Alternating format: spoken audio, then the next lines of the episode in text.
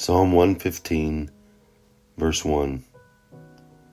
Not to us, O Lord, not to us, but to your name be the glory, because of your love and faithfulness.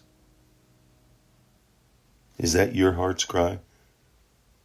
Is that your desire in life?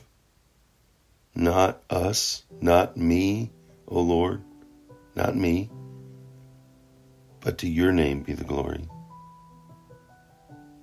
The psalmist was asking that God's name, not the nation, not the individual, not me, be glorified.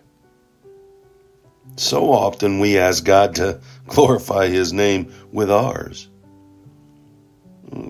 For example, we may pray for help to do a good job so that our work will be noticed. Or we may ask that a presentation go well, so we will get applause. And there's nothing wrong with getting noticed, for looking good, for impressing others. The problem comes when, what is our motive? When we want to look good, no matter what happens to God's reputation. And if they acknowledge us and we don't acknowledge God, who are we praising?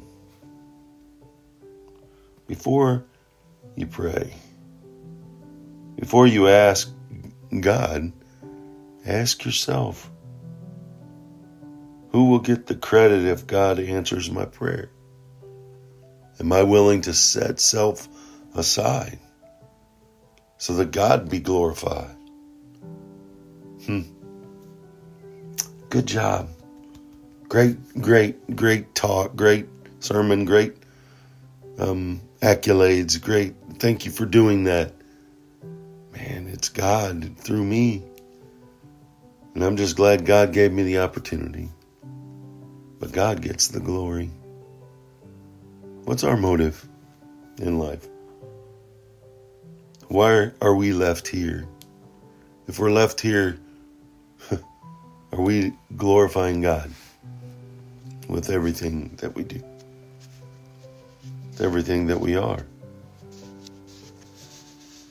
May our lives be a reflection of God. And in that reflection, may he be glorified to the utmost. Using us to do his will. Using us to be a reflection of him. And we pour out our lives, our desires, our accolades to him. O God, not us. O Lord, not us. But to your name be the glory, because of your love and your faithfulness. Go out making a wonderful God-filled day, remembering Jesus loves you. And so do I. He did it. Let's do it.